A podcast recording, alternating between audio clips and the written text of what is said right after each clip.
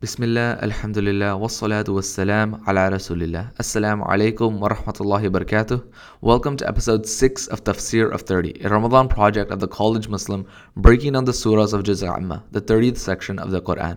Tafsir of 30 will include the recitation of the surah from the Quran in Arabic, readings of the English translation from the Clear Quran by Dr. Mustafa Khattab, and the English tafsir or interpretation from Tafsir ibn Kathir. Ramadan is the month in which the Quran is revealed, and through this series, we hope to get closer to the Quran by diving into not only the Arabic text and English translation, but also the English tafsir or interpretation to better understand the words of Allah subhanahu wa ta'ala and connect with His divine guidance. We hope this series helps you fit just a few minutes of understanding the Quran into your day and hopefully encourages you to dive deeper into it and reflect on the most beautiful words this world has ever seen. In this episode, we'll be going through Surah Al Kafirun, the 109th Surah in the Quran. We're going to be working our way back until we get to Surah An Naba, completing our Ramadan journey through Juz 30. Now let's begin, inshallah, with the Arabic, the recitation of the Arabic text and the English translation. أعوذ بالله من الشيطان الرجيم بسم الله الرحمن الرحيم قل يا أيها الكافرون Say, O Prophet, O you disbelievers, لا أعبد ما تعبدون I do not worship what you worship. ولا أنتم عابدون ما أعبد Nor do you worship what I worship. ولا أنا عابد ما عبدتم I will never worship what you worship. ولا أنتم عابدون ما أعبد nor will you ever worship what I worship. لكم دينكم ولي دين. You have your way and I have my way.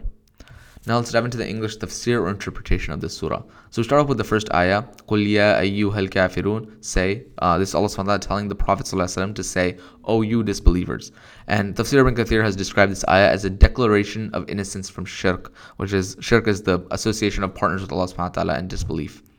So this surah is the disavowal from the deeds of the idolaters. So The idolaters are the people who were worshiping idols during the time of Prophet It commands a complete disavowal from that worship of, idol- of idols. And Allah subhanahu statement, Kul kafirun, say, O Prophet, O you disbelievers, includes every disbeliever on the face of the on the face of the planet. However, this statement is particularly directed towards the disbelievers of the Quraysh, which is the tribe of the Prophet that he was preaching to it has been said that in their ignorance, in the ignorance of the idolaters, they once invited the Prophet ﷺ to worship their idols for a year, and they would in turn worship Allah subhanahu wa ta'ala for a year to sort of have a little bit of peace treaty.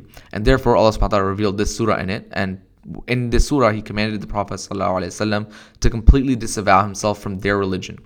And Allah subhanahu in the next ayah says, La a'budu ma ta'budun. I do not worship what you worship. And in this he's saying that Allah subhanahu alone is the only worthy of worship and there's and he has no partner in that worship. Then Allah subhanahu reveals the next two ayahs, which is Wala antum abiduna ma a'bud, nor do you worship what I worship, and wala ana abidum ma abadtum, and I will never worship what you worship. And in these ayahs, he's saying, mean that I do not worship according to your worship. And by by I and you, in here we're saying I is this is Allah subhanahu wa ta'ala and the Prophet sallallahu and the religion of Islam is I, and then you is the religion of the Quraysh and worshipping idols. So here um, Allah subhanahu wa ta'ala is saying, I do not worship what you worship, which means I do not follow or go along with any of it. And Allah, the Prophet is saying, I only worship Allah subhanahu wa ta'ala in the manner in which He loves and is pleased with. Then once again we have the ayah wala antum abiduna ma a'bud, um, meaning that, which means, which the translation is, nor will you ever worship what I worship. And in this, the meaning of this is that you do not follow the commands of Allah subhanahu wa ta'ala and His legislation in His worship. And rather, the Quraysh have invented something out of the promptings of their own souls. And this and this disavowal, which is what this whole surah is about, this disavowal um, from all that from all of whatever the Quraysh are involved in. For certainly the worshipper, every worshipper must have a God whom he worships and a set acts of worship that he follows to get to him and to get to the God. Allah subhanahu wa ta'ala.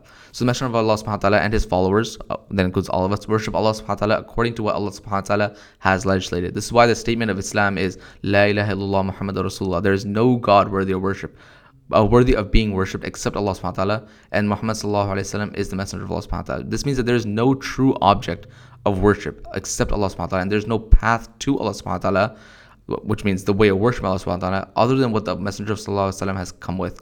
And the idolaters of that time and the disbelievers of today worship something that is other than Allah subhanahu wa ta'ala and with acts of worship that Allah subhanahu wa ta'ala has not allowed. And which is why in the last ayah Allah subhanahu reveals for the Prophet to say, Lakum dinukum waliyadeen. You have your way and I have my way. Just a quick reflection as we end off this episode, inshallah. One of the biggest things I take away from this surah every time is this is especially in the last ayah, lakum dinukum waliyadin. You have your way and I have my way.